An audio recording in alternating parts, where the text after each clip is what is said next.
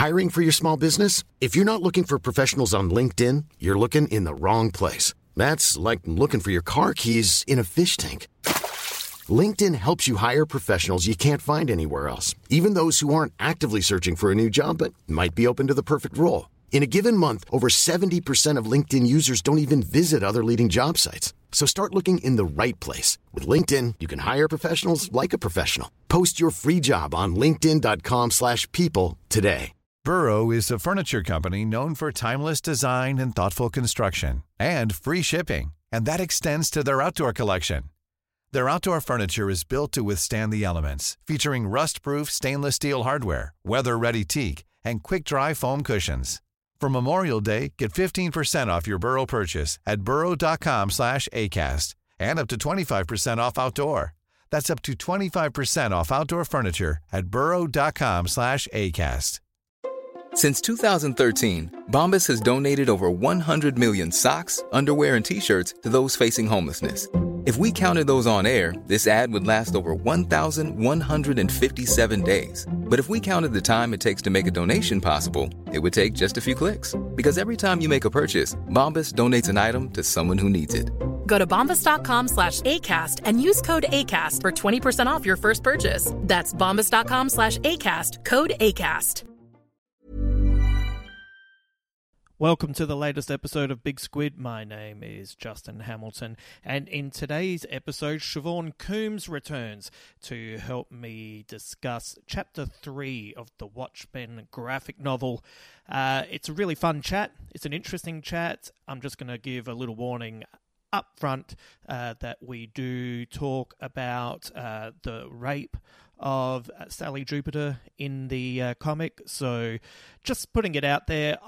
I know that you've read the comic and I know that you're watching the TV series, so it's not like you're afraid of mature topics, but I'd just like to put it out there in case you know, maybe it's just not the time of day for you to have a listen. You might want to have uh, uh, more of an idea of what we're talking about later on when it suits you. So, just putting that out there now. But uh, much of the conversation around it is very interesting and uh, and a lot of fun as well. Siobhan's very funny too. So, uh, please uh, enjoy that. I-, I, wanted to say hello to lots of people before we get stuck into the podcast. There's people who are listening in Israel. There's uh, people in South Korea or the Republic of Korea. Uh, we've got people in Japan and France. So, uh, wherever you are, uh, thank you very much for listening. I really appreciate you taking the time to uh, listen to me waffle on with my friends about uh, this comic and this great TV show. Uh, and also, uh, depending on where you are, uh, write to us on the Facebook page, Big Squid with Justin Hamilton. Love to hear from you, and we, have got lots of really interesting people over there having a chat. There, there's a private chat page. Anyone can join. It's only private, so you can speak without having the fear of spoilers. Or if you if you're coming to the show a little bit late, you know you don't you don't want things in your face and ruining the experience for you. So anyone can join. Just ask, jump in. There's some great people there. They're, they're throwing all sorts of ideas around. Uh, our good friend Ben Elwood was listening to the last podcast. He pointed out that. Uh, I mentioned uh, the uh, Doctor Oz possibly referring to Ozymandias, but of course he pointed out it's a reference to the TV Shock doc, which sounds pretty cool, doesn't it? Uh, uh Ben called him a, a quack, but I, I, quite like Shock Doc, uh, who also. Um, signed off on Trump's medical records. So, uh, of course, that's who it was in hindsight. That makes a lot more sense. Uh, I uh, heard from uh, Miles Andrews on our Facebook page. He put up a, a, fun screen grab of which of the costumed heroes were there at the funeral in their normal police garb. Uh, David Thompson, he put up his own little squid bit. I love it. Everyone can do it. If you've got a squid bit, throw it in. Uh, he pointed out uh, the song Pirate Jenny that Nina Simone uh, once covered, uh, where it has the line There's a ship, the Black Freighter, with a skull on its masthead, will be coming in. Uh, that actually originally comes from uh, the song The Threepenny Opera by Kurt Weill with lyrics by Bertolt Brecht. It is a, a, song that is probably the second most famous song uh, f- from the opera. Uh, Mack the Knife also comes from that. Uh, I had, I, I, don't know if we had actually talked about that, but I, I, had forgotten, and so go and have a listen to that song and go and check that out. Pirate Jenny is one of those characters I hope we get a little bit more of. Uh, she, she's starting to become the Boba Fett of the HBO series for me. We don't see much of her. She doesn't say much, but I'm always thinking, what's going on with her why can't we see more of her? Uh, Andrew Patrick on our on the Facebook page had the theory that Mr. Phillips is a clone of John Osterman. I like that a lot. Uh, uh, I think Lindelof has said that they're organic beings. It's like he's uh, shying away from the word clones. Could could both of them be uh, John Osterman uh, as a man and woman? Is it the DNA that's being used? Uh, if you listen to the official HBO podcast, uh, which is definitely worthwhile listening to, uh, Lindelof sort of suggests that maybe Adrian Veidt isn't the one who has made them. So maybe that does mean that uh, uh, Doctor Manhattan is is making human versions of himself. Is that a possibility? Uh, I'd like to do a shout out to uh, Liz, who was uh, rapt that uh, I reminded her in the previous podcast about those message boards where people used to write uh, weird fanfic sex stories about Australian comedians back in the day.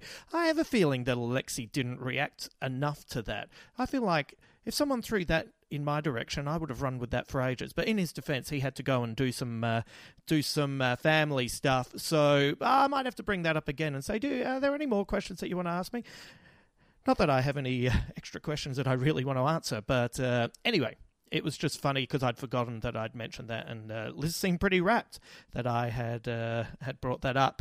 Uh, J. Daniel Cook and Chris Cash they have a nice thing going on the page as well. Uh, wondering if maybe uh, Judd's wife is the owner of that costume. Uh, I, I, think when you read Peteypedia, it uh, it really feels like maybe it's his father's, and he keeps it there as a weird uh, symbol of what not to be. That's possibly where I was going, but I, I really did like the idea that it was his wife's. That's a I hadn't uh, thought of that at all. And in a in a TV series that uh, you know we're often talking about uh, how important race is to the story, it's also very much a story about underestimating women. So, have I underestimated Crawford's wife? Hmm, I like it. I'm going to be chewing on that one for a while. Uh, over at my uh, uh, official website, uh, justinhamilton.com.au, I've written a piece on Laurie and how I think uh, the TV series is repositioning her character arc in the graphic novel. I won't tell you what I say in the blog now because I want you to read it. And I don't know if you'll agree but I'll be curious to know uh, what you think about that. Uh, okay, well, that gets us uh, through all of that stuff. Remember, uh, please join the conversation. We're up for big ideas. We're up for big hypothesis, and uh, and uh, we're really happy to have you join us wherever you are. Uh, I hope you enjoy this podcast. Siobhan is great, and you know like uh, I'm really rapt that she can uh, join us, considering she has uh, very young children. Include and when I say children, one is a baby, and she uh, finds the time to be able to step in when she can. So it's great to have her back. Uh, I'll pop back at the end of the podcast very briefly to wrap it up and uh, let you know about some gigs that are coming up. But until then, let's get stuck into chapter three of the Watchmen graphic novel.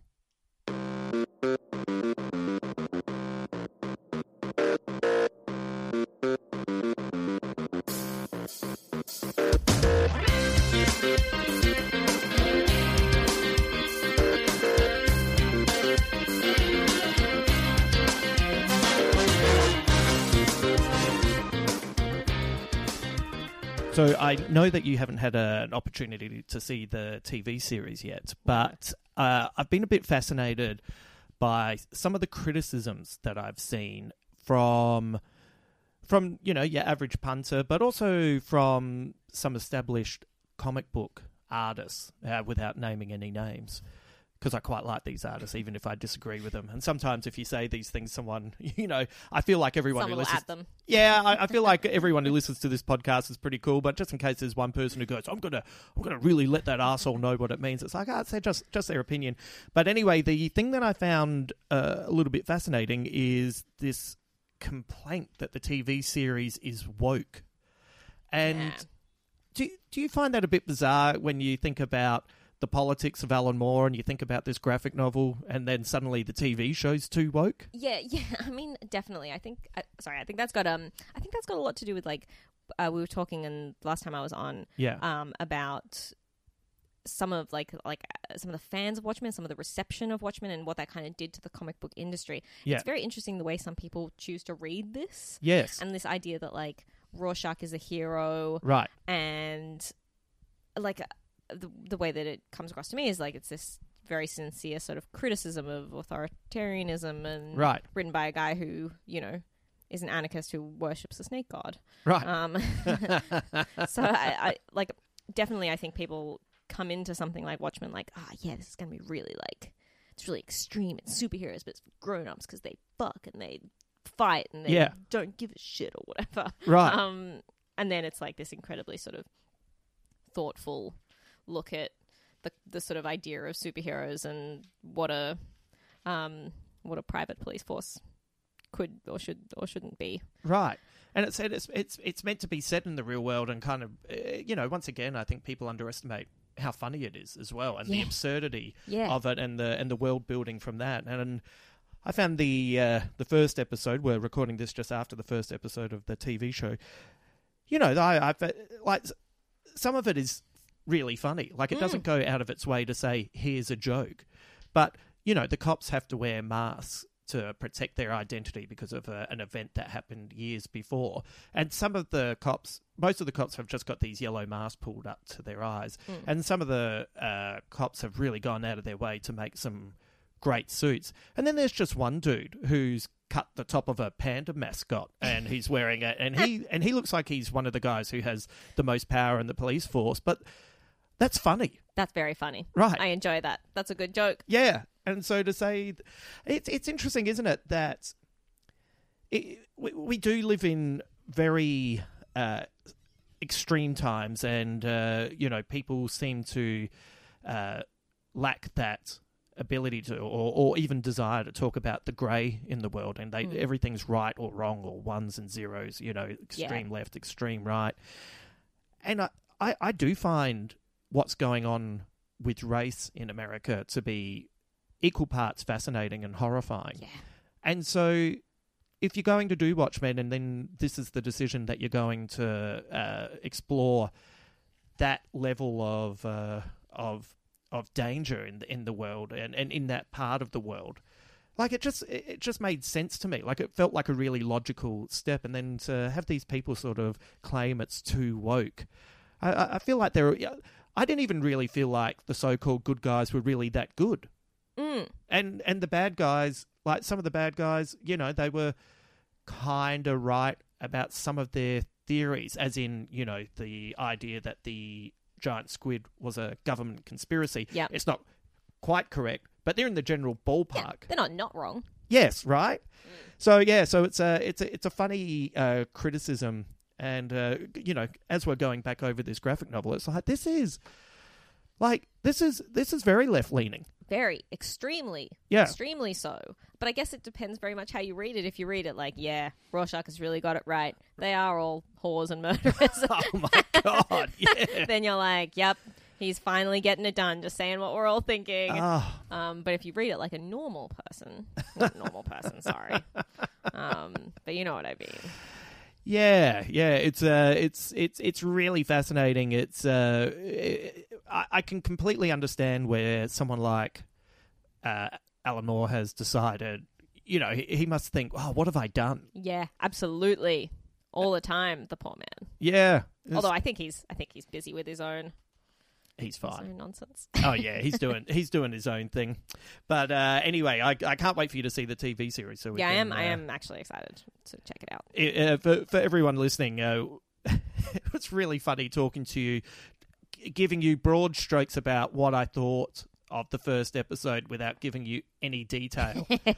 Because it's quite it's quite different. It's quite removed from the comic, right? Like Yes. it's not following the the story exactly. no, it's uh, you know, it's set in the future, uh, past the graphic novel. Everything that happened in the graphic novel Oh. happened. Ah, And- okay. Yeah, and it's that, but none, nothing that happens in the graphic novel is going to happen in the series. Right. Did you ever read? Have you read many of the comics that are like supplementary to Watchmen? So they did this series called Before Watchmen, Right. That was like there were a couple of different series, and then they did. Um, there's currently Doomsday Clock Right. that DC are putting out. Have you read any of those? So you will appreciate this because uh, what I'm about to tell you, the subtext is I'm a hypocrite. Yes, please. So when they did started doing Before Watchmen, I was like, ah, No just, way. I just didn't have any interest. Mm. Uh, it just didn't really. Uh, you know, ev- even the creative teams, there wasn't really anyone. on- Darwyn Cooke. yeah, Darwyn Cooke did one. Yeah, You're that- mad. that- I have to be honest. That was the one that I nearly Yeah. picked up. Uh, so I didn't really have any interest, and at that point, I felt, you know, for for people who haven't read the graphic novel, uh, Alan Moore and Dave Gibbons uh, signed over the rights. You know, they made it for DC, and it, the deal was once it went out of publication, then they would get the rights back, and of course, it's never It's never gone. gone out of publication. right. And it, it's And DC, DC are notorious for doing terrible deals with um oh, all the way creators. all the way back to Superman. Yep. right?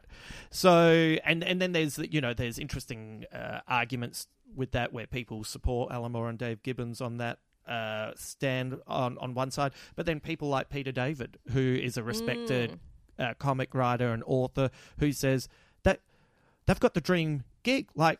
They created something that is never going out of publication, and then I'd never really thought about that before. And when Yeah, Peter that's true. David wrote that, I was like, "Oh plenty, yeah, plenty of Peter David stuff goes out of print all the time. all the time yeah right so uh, so anyway so uh, before watchmen came out and i was i i'd seen the movie i thought the movie was you know uh it was uh, a, sincere cover yes. Yeah, yeah, yeah, yeah. Absolutely. very sincere And very well cast. and very well cast and but uh, kind of missed the point on some things so then that uh, before watchmen came out i was like nah I'm, I'm not supporting that but then i have to be honest i was so curious about doomsday clock Yeah. and the integration into the watchmen characters into the dc universe i kind of i, I picked that up Mm. because i was i just couldn't get my head around how it worked It's very strange. I very don't strange. think it's been a successful attempt personally. Um, and I don't think it necessarily stands on its own as a comic either. It it looks great. Gary Frank's a very talented oh my artist. god but, gary um, frank's artwork is probably the best part of it easily. Geoff Geoff Johns is a really interesting author in that I've read quite a bit of his stuff, and there's some of it that I've really liked, and then there's stuff that I never think he writes anything that's bad, but I've gotten to the end of stuff and thought I can't even really remember what I just read. Yes. I, I like uh, Geoff Johns is like what the person who you know got me into superhero comics his Teen Titans run and Right. his JSA run Yes, and which all is that kind of stuff, great. which I love Yeah, um but uh, he I mean he's he's not Alan Moore and I don't Right. mean that in an offensive way just No. like he he's a completely different writer like he's Yeah. Richard Donner's sort of protege yeah, um is that the guy the Yeah. Superman director yeah Yeah. um, so he's he's he's too wholesome to write something like Watchmen I Oh, think that is a perfect description. He Yeah. is too wholesome. like his JSA run is all about like family Yes. and legacy Yes. and, like embracing the superheroes in a way that Alan Moore is like determined to like crush Right. and rip apart you know? Flash. yeah exactly exactly he's uh you know there's there, there's comic book writers over the years that I think are really talented and really good at what they do, and uh, Marv Wolfman, Yep. Roger Stern. Yep. You know, uh, I nearly cried meeting Marv, Marv Wolfman when I was a teenager. Oh, like, really? Fully embarrassed myself. oh, that's how old he was you? very overwhelmed. Um, I must have been about 15. yeah. And I was just like, I just, Nightwing just means a lot to me, and Teen Titans is really important. I was just crying like a little goth at Supanova. Embarrassing. Ah, oh, that's all right. Yeah, That's he- cute. yeah. well, you know, like uh, like if you said it was last year, I'd go, Yeah, exactly. "Ah, you're a mum. Uh, But uh, but yeah, Geoff Johns is too wholesome, yeah. and you know, uh, you know, you could look at. Uh, Grant Morrison's run on Doom Patrol and say that's all about family, but Mm. that's also, you know, that's got so many levels and Yeah. so many. Uh, you know, Morrison's got a lot more edge, kind Yeah. of thing. Yeah. I, I see. So anyway, so I've gotten. I've, I've been following Doomsday Clock because I just am fascinated. Same. I feel I'm still like reading it. don't don't you wonder what it would have been like if it just hadn't had the Watchmen characters in it? Well, yeah.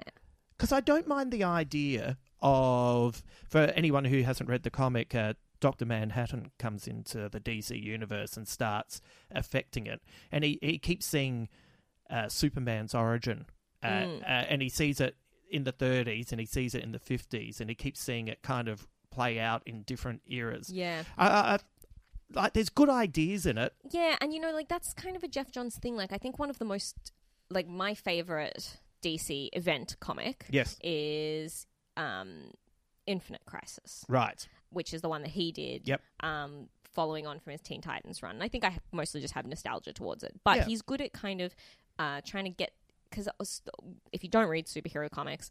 Every so often, things get too unwieldy. There's too many alternate universes. There's too many characters, and they need to pare it back. And so they do a big event where they kill off most of the characters, Yeah. and then you start again. Yeah. Um, this happens like every. I mean, it happens almost every year now, but it's like it Yeah, it used was- to be every five or ten years. like just like technology is exponentially Yeah. uh, you know like it was like we had the mobile phone and then suddenly it was like you know everything's Yeah. getting smaller that's what happened with events wasn't it? Exactly. it here's an event and then you know seven years later it's another event then five and, then, and then oh hang on in an hour's time we We're have already up to. Civil War three. Yeah. you know? Um, but um, so I think I think uh, the the problem is that they're trying to do that with a Watchmen book. So they're trying to be Right. like all these things that you guys have hated about the DC universe over Right. the last couple of years since the New Fifty Two. Yeah. That was all because of Doctor Manhattan. Right. And now we're gonna fix it. yeah And so trying to sort of trying to tell a story to kind of link all that stuff together is hard anyway. Yes. And then trying to do something that you think is like a spiritual like um, you know, uh follow on from Watchmen, one of the most important graphic novels of all time is quite uh, I mean that's a big task right to do anyway and then to have it be all involved in the sort of minute details of the DC universe, I think it's become quite boring. yeah But I but I would what I would read anything that Gary Frank draws. oh my god yeah the He's artwork brilliant. is unbelievable Yeah, and Geoff Johns does have some interesting things. Like he, he, think Geoff Johns is really obsessed with that concept of like the individual and like what the individual like. If if there was a Superman, the thing that's interesting about Superman is the fact that he chooses to do good. right And Alan Moore's kind of looking at all these other characters who are like, what would they choose to do if they had the power? And Doctor Manhattan becomes this like totally removed right kind of character. And is he doing good? Is he or is he just doing? Is he just doing him? Is he just doing him? Yeah. Uh, did you? I I did like uh, the Multiversity one off with Grant Morrison and Frank Quitely, where they did their riff on Watchmen. Yeah. But they used the original Charlton Yeah, heroes. yeah, yeah. As Alan Moore wanted to do for this uh, graphic novel, until DC said, uh, uh, "Sorry, Absolutely not. what are you going to do to Blue Beetle?" Uh, Who's Dick? No, no, we can't have that. No, no. uh, but uh, but once again, like I feel like I feel like you could have done Doomsday Clock and used the Charlton heroes Yeah, and told the same story, and we could have all gone, "Oh yeah, you're doing a riff on Watchmen." yeah, but they want they want people who don't care about weekly superhero comics to come in and buy it because it says Watchmen on the cover. Right. Yes. Cynical marketing ploy by DC Comics. Yeah, and it's worked on me for eleven I know, issues. same. Oh, yeah. Oh, man, it's gone for years now. It's Oh. ridiculous. Yeah, I know. I feel so. Anyway, so you know, on the one hand, I draw a line in the sand, and then and then I find out they're making a Watchmen series, and it's Lindelof, and then off the back of the leftovers, I you know I will watch Oh yeah, you said that was amazing, Oh yeah, yeah. and I've still not gotten around to it because I don't watch any TV. Oh well, that's because you're smug. really busy raising Yeah. children. You know, Yeah. like when you have uh, lived a life like I have, where you have uh, discarded the opportunity to connect with anyone, you have a lot more time to uh, watch TV and uh, think about things. it was like I was talking to a friend uh, about how I saw the new Tarantino film, and when it finished, I didn't quite know how I felt about it. And then I spent days thinking about it, and then I came to the conclusion that I really loved it, but I mm-hmm. had to think my way through it. Mm. If I have children and a family, I don't have time to spend four days thinking about what what, what it means No. when Margot Robbie's playing Sharon Tate and she's in a cinema watching a film with the real Sharon Tate in it. Oh God, I do want to see that. It's really great. Love it. But I spent four days on that. Oh yeah. Yeah. No, no. If you're a parent, you're like, thank you, thank you for letting me watch this. Oh yeah, and then you walk out, and that's why you have a hot take because you Yeah. walk in and you go, "Okay, uh, this is how I feel about it now," and oh, now I've got to clean that up, and oh, I've, they've dropped this, and oh, I forgot to get food for this, and do you know what I mean? Yeah. So Everyone's crying. everyone's crying. but uh, so yeah, so once I knew the, uh, the the team behind the new Watchmen series and uh, the the uh, Trent Reznor and Atticus Ross music is Ah, phenomenal, and yep. they're releasing a A lot three- of tones. Oh, a lot of tones. like, like, are you sitting there and you're thinking, what? Nothing's really happening in this scene for this moment, and I feel super anxious. Oh, the music. uh, they're releasing a three album set Oh, lovely. off the back of it, and it's like, yep, great. All right. Once again, I'll be walking around my house by myself, just being Just anxious. just anxious. Completely. Um, all right, well, let, let's give a summary of uh, chapter three of Watchmen. This uh, issue was called The Judge of All the Earth. Before Dr. Manhattan makes an appearance on television, Laurie argues with John, complaining he's becoming more and more distant. She storms out and goes to see Dan instead. At Dan's apartment, Laurie vents about her relationship. When the two go for a walk, they're attacked by a not top gang. Unfortunately for the gang, the ex heroes beat the hell out of them. Meanwhile, on the talk show, a reporter accuses Dr. Manhattan of causing cancer in those people he's been in close proximity with. When the situation reaches boiling point, Dr. Manhattan teleports everyone in the studio outside. As the media rages with this story, Dr. Manhattan decides if he has caused this harm to people, it is time for him to leave Earth. He teleports to an abandoned building, takes a photo of a young man and woman at a carnival, then teleports to Mars. As soon as he disappears, Russia invades Afghanistan, knowing that America's only deterrent is now out of the picture. Nuclear war seems imminent, and this chapter closes with a quotation from Genesis chapter 18, verse 25 Shall not the judge of all the earth do right? Um, so this is the first issue where we're introduced to the comic within the comic, the Black Freighter, a pirate comic whose story echoes the adventure in the world of Watchmen. And uh, I'm really curious, were you a fan of this comic within the comic when you first read it? No. Yeah. I think like most. I mean, I think probably I was too young to fully appreciate it, and I don't think I had like as much of an understanding of kind of comics as a whole. Right. Um, and I was like, "What is this? Why? Why are you making me read this bullshit? I don't Yeah. like this." Is and also it's like horrifying. Like it's really scary. Oh, yeah. it's a really scary comic, comic within the comic. Um, now I think I I have a, more of an appreciation for like what they were trying to, um, the style of comic that they were trying to imitate, and Yes. that sort of like what kind of that says about the comic that they were making as well. Right. You know I mean? Yeah, it's interesting, isn't it? Uh, I I have to admit, when I was a kid, it was like like I liked the idea that because superheroes existed in this world, therefore Pirate comics became big. pirate comics, right? and uh, I find that uh, like that's an interesting thought Yeah. process. I wasn't quite across EC comics from the fifties. Yeah, yeah, yeah. So I'm like you. As I got older and I kind of knew more about that style, then I could appreciate that a little bit more. Mm. I enjoyed it. I, it's the most I've enjoyed it in the reread uh, Yeah, that I had this year. Same. Yeah. I'm interested as to whether the Comics Code Authority exists in the Watchmen world. Is that the nerdiest thing I've ever said? Oh, I loved Um, it. um, but because like that's this, this is a this is a, a gruesome comic that probably wouldn't have been Right, published, right. Um, at least by any mainstream publisher in the sort of equivalent era. yeah. Um, so I maybe it's a, maybe it's a world in which you know they didn't um have that Yeah. authority. Do do you want to explain for the people listening who might not have read uh, the graphic novel or don't quite know the comic book industry? Mm. Uh, do you want to explain what the Comics Code Authority is? So the Comics Code Authority, it was um in where where to begin?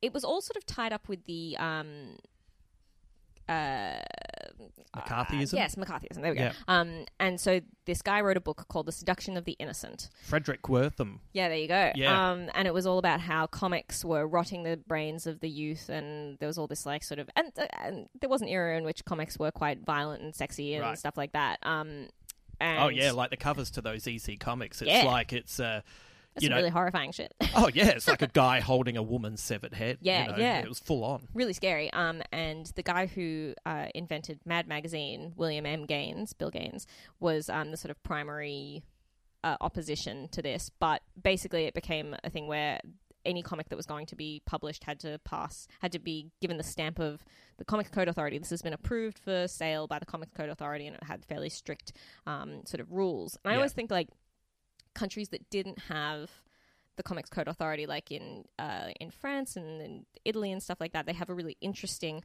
well developed adult comic scene. Not Right. adult in like sexy, but like just you know grown up comics. Yeah. Um, and I wonder if like maybe the sort of I, I think the Comics Code Authority did kind of stifle a bit of creativity in Western comics, but also then it kind of made you know the underground comic scene happen. Right. Um, anyway, the Comics Code is now like just because people stopped adhering to it, Yeah. people just stopped uh, paying any attention to it, and it's finally been disbanded only in the last couple of years. Only yeah, only recently, right? And uh, it's fascinating. The uh, that book, "The Seduction of the Innocent," uh, was that the first time that we had the implication that uh, Batman and Robin were in a gay relationship? Like, was that the first time that that had become a a like a like an idea and and a and a and a because up up until that moment it was just like superheroes had sidekicks because essentially the sidekicks were the way little kids could See themselves. See the themselves. Yeah. Right. And then was that where that kind of started, do you I don't know. I don't know. I probably, Yeah. probably, maybe. And then uh, I think it was uh, I think it was like issues there were issues of Spider-Man. I think around 98 to 100 Amazing Spider-Man where they didn't use the uh, the Comic Codes Authority because they talked about drugs on campus. I remember there was uh, around that era. And then I think it was Alan Moore's Swamp Thing where they stopped uh, sending it through and, and stopped sending. Uh, So it, that meant it couldn't be sold on the newsstands. Is that right? And then I they, have no idea, but I think so. sounds about right. I don't think you could sell that on newsstands. Yeah. Well, you know, like when you go back and you read uh, Yeah. Alan Moore's Swamp Thing with all that, uh, like Rick Veitch and Steve Bissette and John Totleben artwork, it's Mm. Yeah. like full on. Yeah. But uh, yeah, it's interesting because I, you know, as we were saying, I didn't really have the the breadth of knowledge Yeah. of those comics. So the the pirate stuff was, you know, it was kind of a little bit interesting. Uh, in that initial read, but this time through, I was like, "Oh yeah, I see exactly what's going on Yeah, here." yeah, yeah. And it's uh, it really does add a lot, Yeah. and it kind of mirrors uh, Adrian Veidt's story in many ways, doesn't it? Because Yeah. it's uh, so essentially it's a story about a, a a a sailor who's on a boat who gets attacked by the black freighter, and he's now that the black freighter is going to his hometown, and he's trying to get there desperately before them to make to warn everybody that these uh, terrible pirates Mm. are on their way. But he has to do so many terrible things to get there, like lashing the bodies of Yeah. the dead together to make a raft, and Because they're all bloated from the gas. oh yeah, It's really, it's really grim and gory, yeah. but I like it. Oh yeah, and Dave Gibbons' artwork again, and John Higgins' coloring. Mm. It- like it, uh, it's funny, isn't it? It- He his artwork looks like Joe Orlando's artwork, Yeah. and then Joe Orlando is mentioned uh, in one of the ancillary pieces towards the end, Yeah. and it's like ah, so it- when when you read it, it really does feel like a completely different comic that appears in the comic. It's not. It doesn't look like the same artist, does it? absolutely. Absolutely. I think I, I think even the first time I read it, I assumed that someone else had done it. Yeah. Oh, yeah, yeah, yeah. Especially like that. Uh, that uh, panel that you're looking at, the Mm. close up of the the sailor is it looks completely different to any other character that turns up. Mm. Uh, what I do love about the uh, pirate comic coming in is that this is our first introduction to uh, Bernard, the news vendor, Yep. and Bernard, the African American teenage boy who's reading the comic. I didn't realize that they were both called Bernard. When Yeah. did they say that? That's funny. I oh, like it's that. right towards uh, it's right towards the end when it looks like uh, World War Three is about to happen, and he it's suddenly this moment where they, I think they both didn't realize each other's names. Um, how important are these characters to the story for you? Um, I mean, I think I probably don't fully understand why they're so important. I sort of like the news vendor as the kind of man on the street, every Yeah. man sort of When you're ready to pop the question, the last thing you want to do is second guess the ring. At Bluenile.com, you can design a one of a kind ring with the ease and convenience of shopping online. Choose your diamond and setting. When you find the one, you'll get it delivered right to your door. Go to Bluenile.com and use promo code LISTEN to get $50 off your purchase of $500 or more. That's code LISTEN at Bluenile.com for $50 off your purchase. Bluenile.com code LISTEN. Burrow is a furniture company known for timeless design and thoughtful construction and free shipping, and that extends to their outdoor collection. Their outdoor furniture is built to withstand the elements, featuring rust-proof stainless steel hardware, weather-ready teak, and quick-dry foam cushions.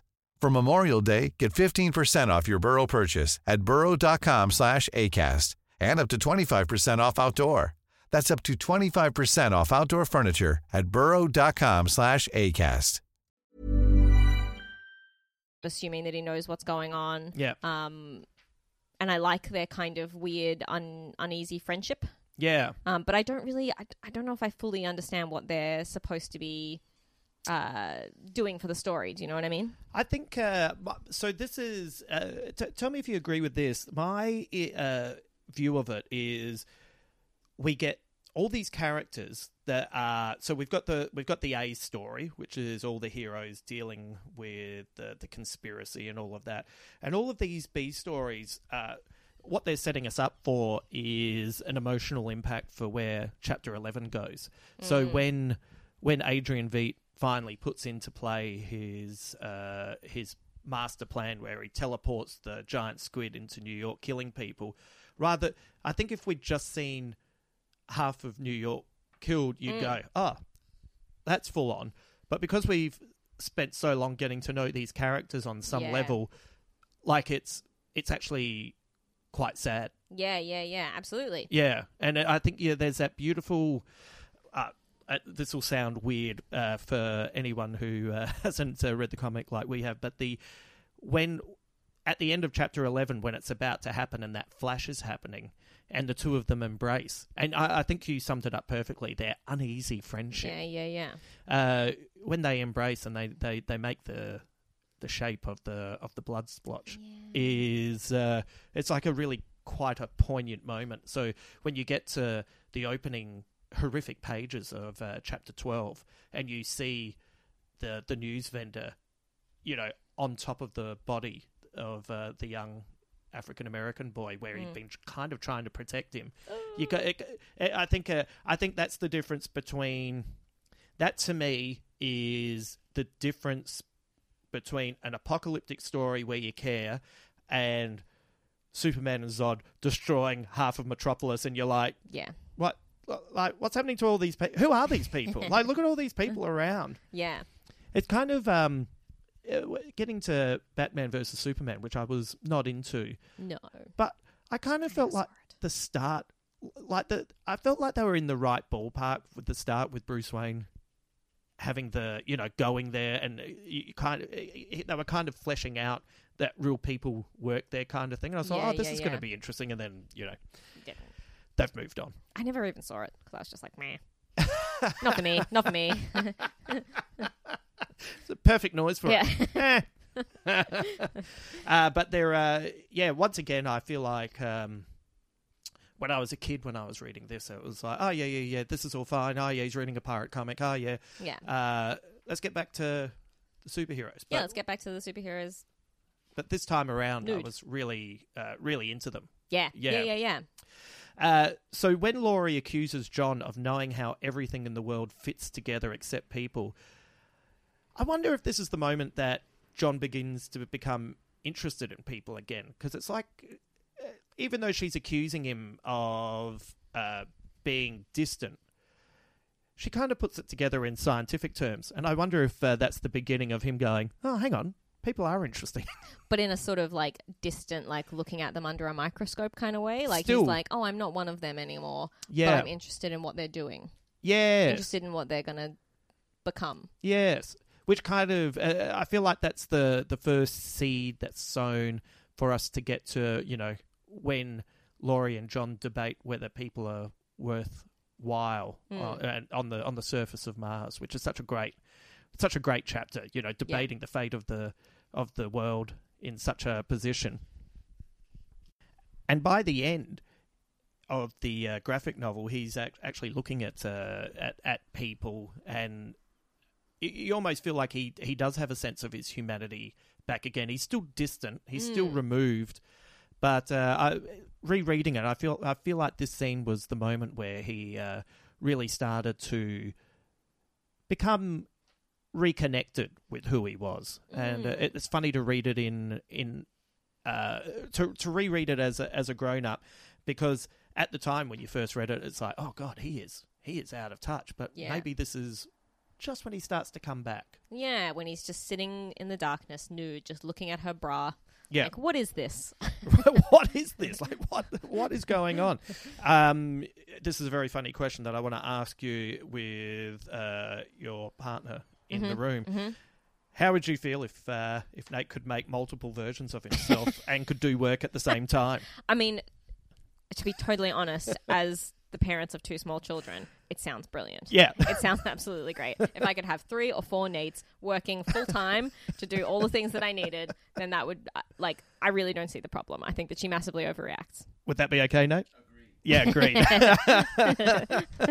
you got you got Nate cooking, you got Nate keeping you company. You well, got let's not two- go crazy. I don't know if I want him to cook. Oh, okay, right. So, sorry to hear that, Nate.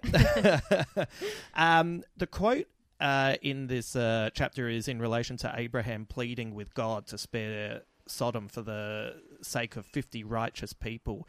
And uh, as we know, Sodom cops it bad.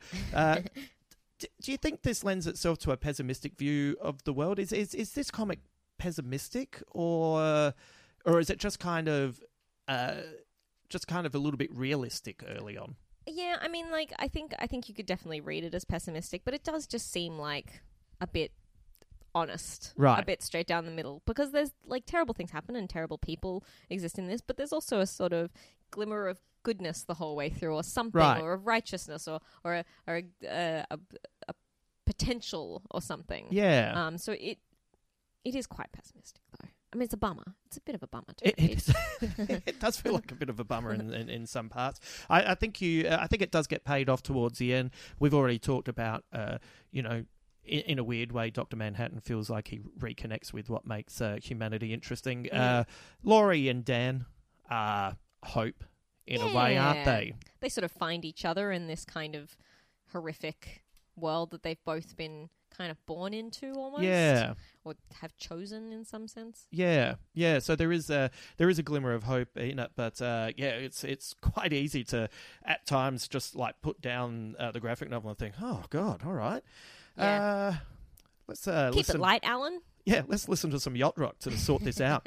uh, I thought we could do a, a, a deep dive on Silk Spectre. Uh, her name is uh, Laurie Juspeczyk. Uh, God, it's so hard to. It's so funny when you realize that you have read a name for decades and then you have to say it out loud for the first time. Mm. yeah It's yeah like, yeah Hang on, how do you say i would this? have no idea how to say that Uh, she is the second character to take on the name of Silk Spectre in this world uh, after her mother, Sally Jupiter. I love that as a name that you decide you're going to change your name from Juspeczyk to Jupiter. jupiter yeah it's good Uh, after her mum, Sally Jupiter, retired from crime fighting. Uh, it was originally supposed to be based on Nightshade, the Charlton hero. Interestingly, uh, Alan Moore didn't find that character that interesting, so he sort of modelled her a little bit more on Phantom Lady. it's Uh, a good costume it's a good costume. Uh, a character from the 1940s who, uh, in my notes here, has a very skimpy outfit Very. that was Uh, did, did you know it's explained away as a deliberate tactic to distract her ma- her mainly male foes? I mean, that is that is an excuse that has been used throughout time. You know, you know, Yeah. Power Girl. Yes. That's one of the f- like my the God. ways they've tried to explain that window away are just hysterical. It's so funny. It's you know it, you, you almost just feel like like you look at uh, Captain Marvel, Carol Danvers Yeah, now, yeah, yeah. Yeah. And she just wears a uniform. Yeah, Just give her a uniform. just let him wear pants and a jacket. yeah, it's okay. It's way more practical. Yeah, I, I feel like you you know just like with Power Girl, just just cover up the oval. Well, that's the thing is like it's genuinely a fine costume, and Right. like I'm I'm a big Power Girl fan, Yep. genuinely, and I think that um I don't even have a problem with the costume personally, but it's real easy. You just you just cover it up. And there was this really hysterical. Geoff Johns did a Power Girl mini series, Right. And it was like the way he explained it was as this like big emotional moment where she's like, you know, I always thought that when I came to this planet, one day, like my cousin Superman, I would find a symbol too that represented me. So I left it blank. I left it open, Right. so that then one day I would be able to cover that hole. But I haven't found it yet. Boo-hoo-hoo. Oh, right. And you're like, that's so. That's a terrible explanation written by a man who's never spoken to a woman ever. You know, it'd just be better off uh, just Just if she was like, "I got great tits. What? do- What do you want?" Uh, well, well, that, well, that feels like it would be, uh, especially in the current uh, climate. It's Yeah. like it's you know it's a it's a little bit of uh, Beyonce power Yeah, right there. Yeah, exactly. Check these out. Like they're they're they're great. They're, Biff, bam, pow. I, I'm I'm the woman of steel. I don't check this out. No bra. Don't even need a bra. Exactly. Don't have back problems. that is uh, this is this is the joy of being raised by a single mum. this is, might be sharing too much information, but anytime uh, you know I'm talking to any of my uh, female friends about their breasts and uh, you know and they have you know large breasts, Yeah. uh, I'm always like, so how's your back? Your poor back. Your back. Absolutely. It's such It's a a gift and a curse, my friends. yeah, that is always my first thought if I see really big breasts. I don't know what that says about me, but I'm always like, oh, you poor thing. That must be so painful sometimes. Uh, especially when you, you like, and bra can be awful Ah. if you don't get really expensive ones. and- Absolutely. anyway, Female tax. Anyway. God, I'm gonna. The, the people who think Watchmen, the TV series, is too woke, are sitting there going, "Calm down, Hamilton." But uh, th- th- these are these are true thoughts that get put into your head uh, through being raised by a single mum.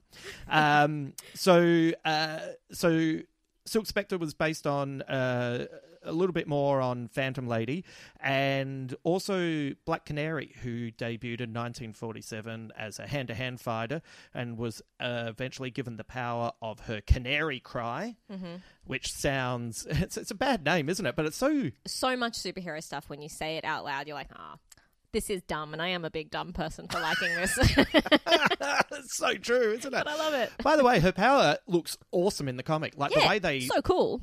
Like the way they draw it as well. But as But when you- you see an actress, it's kind of like, ah, you're like, oh, this is dumb. this is awful. I'm so silly. and I've you know, and I have genuinely just said the words canary cry. Yeah, exactly, exactly. Uh, but what's interesting is uh, Black Canary is a mother daughter Yes, combo. Yes. that passes on. and the concept of legacy is Yeah. very strong in that um, that idea, and I think it's interesting the way they kind of do that, and also kind of almost the legacy of um, being Doctor Manhattan's girlfriend as well. Yeah, The sort of way that we see those two older women contrasted, I think, is quite interesting. yeah. It's also it's refreshing to see older women in a comic book Oh or yeah, in any medium. yeah. Right, and and you know, with like a normal body shape, like Yeah. she's not, uh, you know, somehow kept her twenty nine year old figure. Uh, and and do you, and how do you feel in in the current climate? Do, how these characters uh, hold up? The Silk Spectre characters. Do you still think they're uh, modern women, or do you feel like uh, some of the stuff that he's talking about has been uh, passed a little bit? Well, I think I mean, I think Alan Moore is one of like as you know he had two two he was in an open relationship with two women Mm. for a while there, his wife and their girlfriend, and then I think maybe they went off together. Ah, yeah, like I have heard But that. I think he has quite an honest understanding of women and Mm. like I I think this is quite a good portrayal of like the things that women have to go through and had Mm. to go through especially during these times um I, I do think they sort of hold up. I think uh, one thing that really struck me reading this was I'd forgotten that she was supposed to be 16 when she gets together with Doctor Manhattan. I'd forgotten that as well. Isn't that horrific? Yeah. You kind of go like, oh god, that's really grim. Yeah. Um, Why is Woody Allen making superhero comics? Yeah. Exactly. Yeah. But like to anyone anyone who wants to pretend that that never happened is like ridiculous. Like Yes. there was an Alan Moore a couple of years ago. A lot of people were complaining that Alan there's too much rape in Alan Moore's work. Right. And it's it's definitely a present thing in Yeah. a lot of his books. And I'm probably totally misquoting, but he said something along the lines of the the instances of consensual sex in my work far outweigh the instances of rape. Oh yeah. And also to pretend that sexual assault never happens would be doing a disservice to women who experience it right. daily. Do you know what I mean? Like why why we why would we pretend that it doesn't happen? And I think that the way that he shows it in his work is always horrifying. It's Right. never glamorized, it's never sexualized, it's always really distressing to read, Yeah. you know? Yeah, I, I, I, that's a really good point. Actually, uh, he's right. The the consensual sex in his uh, comics is a lot more prevalent. Yeah. But the rape is. Uh, he he goes to it a lot though. He does. He does. Um, But it does happen to women a lot. but it does happen to women a lot. So So it's kind of kind of complicated. so can I ask your opinion on uh, it, this was this was a part of the comic that I had to reread as as as, as a kid and I had to ask my mum a lot of questions about because it really it was really confusing to me which is uh, Sally Jupiter is raped by the comedian yeah. but the implication is that she also after that time at certain points had consensual sex with him Yeah. and I don't I don't really feel that I know enough to be able to comment on that. But I, I, I wonder, like, that must happen, and I I, I, I find that fascinating. I, I wonder what your opinion on that is. Yeah, I think that, um, like you know, the it's so it's so difficult. It's so difficult to say. Yeah. Um, but I think that of course I, I think that's definitely happened. Right. I mean, I've I've read that specific thing happening in other comics, and Yeah. you know, it's definitely happened in books, and Yeah. I. I I think it's a, I think it's a totally possible thing, and I think it's a, a fairly almost normal thing. yeah. Do you know what I mean? Like it's it, it reads as really horrific, but you can totally understand from her perspective how she could do that. And she still sort of has, you know, and that she has an affection for him. Still she, has an affection She for misses him. him. She's upset when he died, and her daughter has a much more black and white like. He did that to you. Right. How could he have done that? How Right. could you have forgiven him? yeah. And I think that that's very much um, maybe the way that we look at things in 2019. It's very black and white. It's very like, how could you have done that? Right. The power imbalance, blah blah blah, all those kinds of things, and that's that's true in a sense. Yeah. Um, but I I think it's also true that you could have that happen and still see the person as a person and continue to have some kind of a relationship with them. Right. It's really interesting the way that he sort of explores sex throughout this comic. I think. Yeah, it's fascinating. You know, there is. Uh, uh, there, th- I I found one of the most uh, confronting scenes in the TV series Mad Men is the character of Joan, who is very much a woman who's in control of her sexuality Mm. and how she expresses herself, and such a phenomenal performance by Christina Hendricks. Mm. And there is a, a scene with her doctor husband who's handsome and you know meant to be perfect and then he rapes her in the uh in the office of one Mm. of her bosses and it's it's awful it's such Yeah. an awful scene but uh, as you said like to it's it's that stuff happens Yeah, it's it's the lived it is the genuine lived experience of millions and millions of women. Yeah. And I think that by sort of saying that we can't tell those stories Right. is doing a real disservice right to women that it's happened to. right Like I, I, feel like Sally Jupiter Senior is a really fleshed out character who I have a lot of empathy for and a lot of sympathy for, and a, Yeah. a woman who's sort of gotten older and tried to force her daughter to be a little her and yeah trying to stay relevant through that. I don't know, like I, I feel a lot of sympathy for her. and she's she's a woman uh, you know uh, it's it's all about control and she's a woman who has been controlled uh, you know, early in her career, and then when she steps out, and then she has the husband who is her manager, Yeah. and he controls her,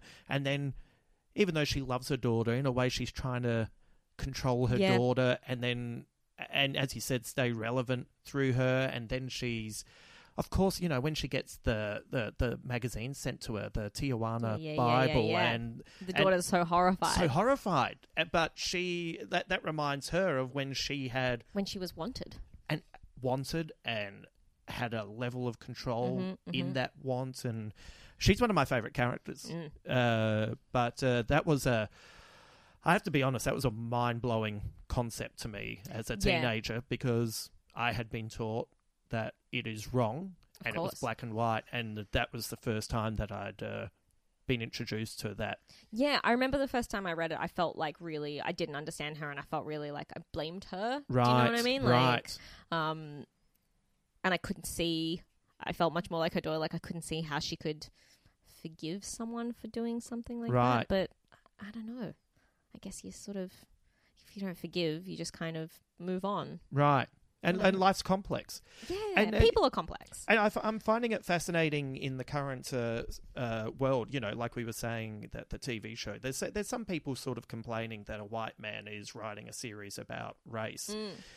and I think, and once again, this is a very complex topic to delve into. Mm. I think we definitely need to hear the voices of minorities and more Absolutely. minorities, and we need to give uh, a lot more minorities opportunities Mm. uh, in in all aspects of life. But you know, if you follow Damon Lindelof and his wife on on Instagram, they for years have been, uh, you know, marching against racism and Mm. going to uh, events and and pushing, you know, these equal uh, values, etc. So.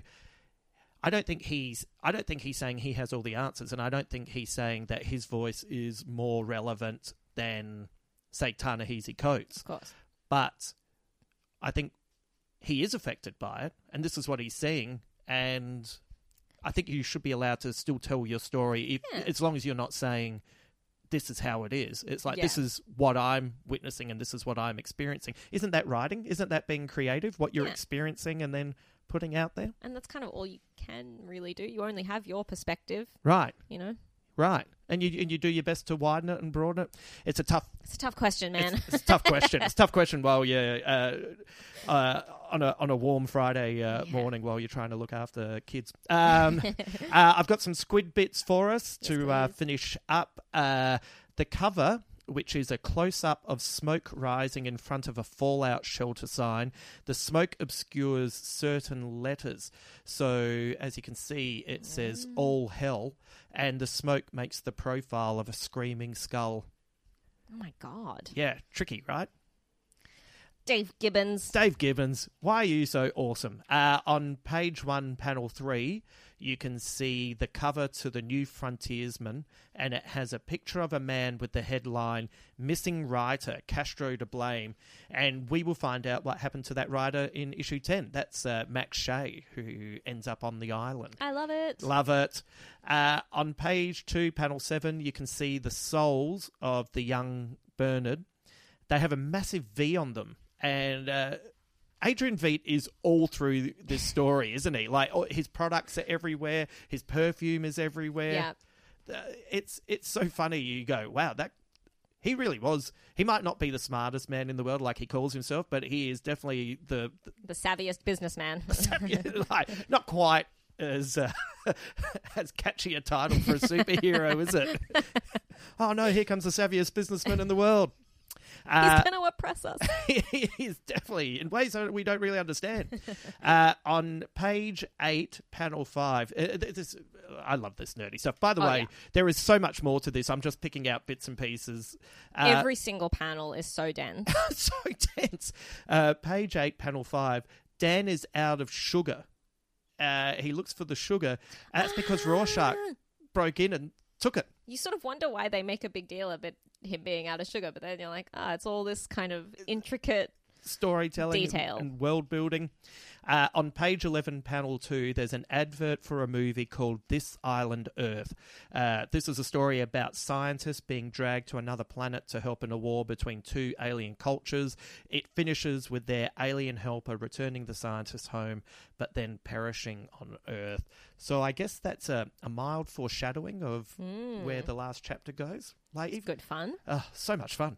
Um, there are knots throughout the comic that tie into the Gordian knot, which uh, I'm going to cover more of that story with Richard Fidler when we talk about Alexander the Great in uh, the second to last chapter.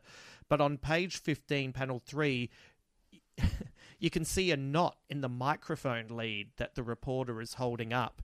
And when when asked what does that mean, it was like, ah, we were just putting knots everywhere, so we've just added a, a knot there, and that's cute as well. So, That's fun. Just just amusing themselves, just having fun. so what does that mean about that uh, reporter? Nothing, Literally nothing. literally nothing. It You've was looked just into it too much. it was just too cute. Uh, page 20, panel 4, you can see Dr. Manhattan's blue schlong. And uh, some commentators say that this might be the first time full frontal male nudity had been printed in a mainstream American comic. And it's called God bless you, Alan Moore. God bless you. Everything's going to be given there. us so much. from from from from the blue wang to the bat wang in Batman Damned. We've come not very far at all. No, not at all.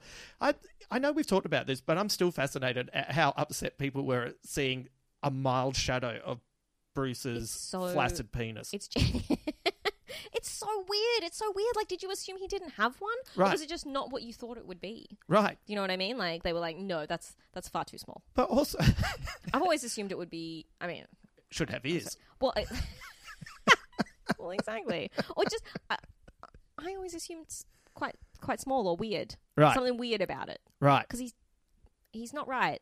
be muscular. Batman. Be muscular. yeah, yeah, yeah. He can, he's one of those like um freak show people who can like pick stuff up with it. Right. Oh my God. Yes, I've seen the Jim Rose circus. Yeah, I yes, have that's, seen that's what I was trying to think of. so you, I'm I've always been fascinated with the you know like the the different aspects of Bruce Wayne. So there's the real Bruce, yeah, and then there's uh, Batman, and then there's uh, for for show Bruce. yeah. And I'm fascinated with what what for show Bruce, how far for show Bruce goes. I wonder if he can have sex as normal Bruce, but for show Bruce. So oh, I've got to pretend to be that Bruce. But normal Bruce is like, oh, I just want to listen to classical music and eat a sandwich. Um, and in the final excerpt from Under the Hood, we get more story on hooded justice. And Under the Hood, uh, little little mild Easter egg spoiler for you for when you see the TV series. Uh, the autobiography Under the Hood can be seen in the first episode of Watchmen on the Sheriff Judd's desk. And we see Hooded Justice in the TV show that is parodying parodying uh, uh, American Horror Story and stuff like that. So they have a American superhero story, and they and it's Ah. Hooded Justice is like the main hero, but it's got comedian and it's got the original Nite Owl, it's got the original Silk Spectre. We've only seen a grab of it on the TV, Oh, cool. but it's funny that Hooded Justice, who is so minor in this, but in this uh, TV show seems to be the he's the major he- hero. he's the major hero. That's good. Um, Damon Lindelof said they thought about having after credit scenes to mimic the comic. And they nearly had the creator of the uh, American Horror Story shows, uh, Ryan Murphy, guest star, talking about American superhero story, but they decided to go in a different direction. Um, there are, uh, if you go to the uh, Facebook page, I've, I've linked a whole lot of stuff. There's a there, there is ancillary material where Oh, you can. Uh, there's a, a an FBI agent and his reports Oh, that you. fun. So uh, that's worthwhile checking out as well. Uh, so uh, that brings us to the end of uh, of, of this chapter. Uh, any other thoughts before we leave off on, on this one? Anything that uh you that I've missed? Not that I can think of it. It's such a it's a it's such a good issue and it's such a dense issue and it has so many of the images that I think are most iconic. Right. But like I mean, definitely the the um surprise threesome Yes. in the beginning of the issue. I think that's a really iconic scene, an iconic moment. Yes. Um the the first scenes of him on the moon. on Mars. On Mars, sorry, yeah, yeah, Mars. yeah. You know, my my um teen sister has a bunch of panels of that. Like she doesn't give a fuck about comics. Right. She does not could not care less. Right. But she has all these panels from those scenes cut out because they're such striking images. Oh, and she Has really? them up on her wall. Right. just think you're such a fake geek. No, I'm joking. you're shaking your fist in defiance. You're you're not really one of us. uh, yeah, that that last panel specifically. Yeah. uh, there's always such a. Dave Gibbons just always draws. It's so funny. He's Doctor Manhattan doesn't have much in the way of features because he's a, a big blue man, but Yeah. he somehow he can look terrifying and he can look like the saddest person you've Yeah. ever seen. Absolutely. And it's so much to do with like the the the panel layouts and the structure of everything and Yeah. the, the space that he gives the character. Um, it's really, The, really the, exceptional. the the way he positions the body. Yeah, yeah, yeah, yeah. Yeah, it's fascinating, isn't it? Absolutely. Uh, is there anything uh, that you would like to plug? Is uh, Serious Issues back? It is. It is. We just recorded an episode this week. Yeah. Um. So you can look up Serious Issues podcast, um, a, a comic book podcast. Yep. Wherever you get your podcasts from, and to hear me talking about all the things that I've read recently with my good buddy Levins. Um. I'll put a link on uh, the Big Squid uh, Facebook Oh, cool, page for you. people so they can find it. Um. And other than that, no, no, nothing to plug. But thank you. Was there anything in particular that you've enjoyed reading recently?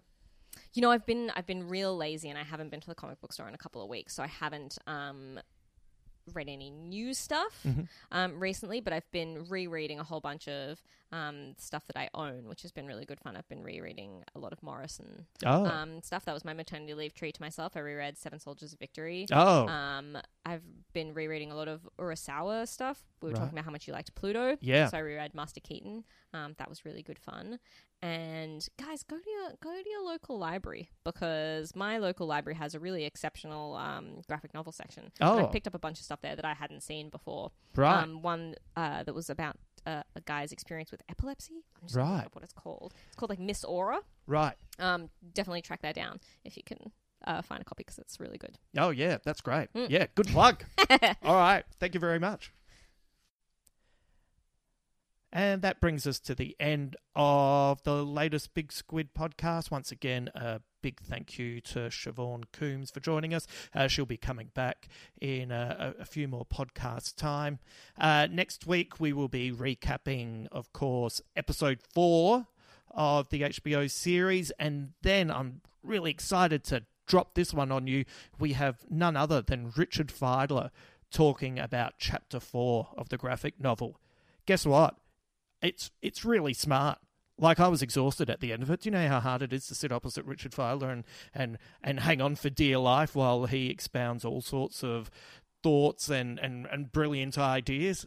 I had to had to go and have a little nap after I recorded it. But anyway, I can't wait for you to hear that episode. Uh, for anyone who is in Brisbane, uh, I will be up at the end of uh, towards the end of November from the 21st, 22nd, 23rd performing at the Paddo. Uh, at the Sit Down Comedy Club in Paddington. So uh, if you're around, uh, please uh, come along. I'll, I'll try to throw in as much nerdy stuff as possible, though. Though it can be a little bit pubby that gig, but you know we'll see what we can do. But uh, if you're around and you'd like to come and say hello, please do. Uh, and then I'll be down in Melbourne at the end of November, beginning of December. And then we might do something a little special in Adelaide on the 20th of December, but I'll, I'll let you know more about that when we get closer to those dates. Uh, what I'll do is uh, over the weekend, so give me a bit of time here. I'll I'll put up the dates and the places that I'm performing at my website, so you can check it out. Uh, speaking of the website, there is a blog about Laurie Blake. So if you would uh, like to have a little bit more of a Watchmen taste, please go over and check that out and let me know if you agree with my assessment of what the TV series is doing for the character. Uh, if you enjoyed the podcast, can you please rate us on whichever platforms you uh, use to listen to us? Uh, a, a good review. Like if if you're not enjoying it, please just you know keep it to yourself. Uh, but a good review would be very much appreciated. And uh, just rapt to have you listening, having a really good time with this uh, TV series. I had a I had a lot of faith. I had a lot of faith it was going to be great, and it's even better than that. And that just makes me feel really good. I tell you what, it's a lot of work, but uh, look, let's be honest. I was going to be doing this anyway, so I may as well record what I'm doing, right? Thank you very much for joining us. We will speak again next week, and uh, until then, uh, look after yourself and uh, stay safe.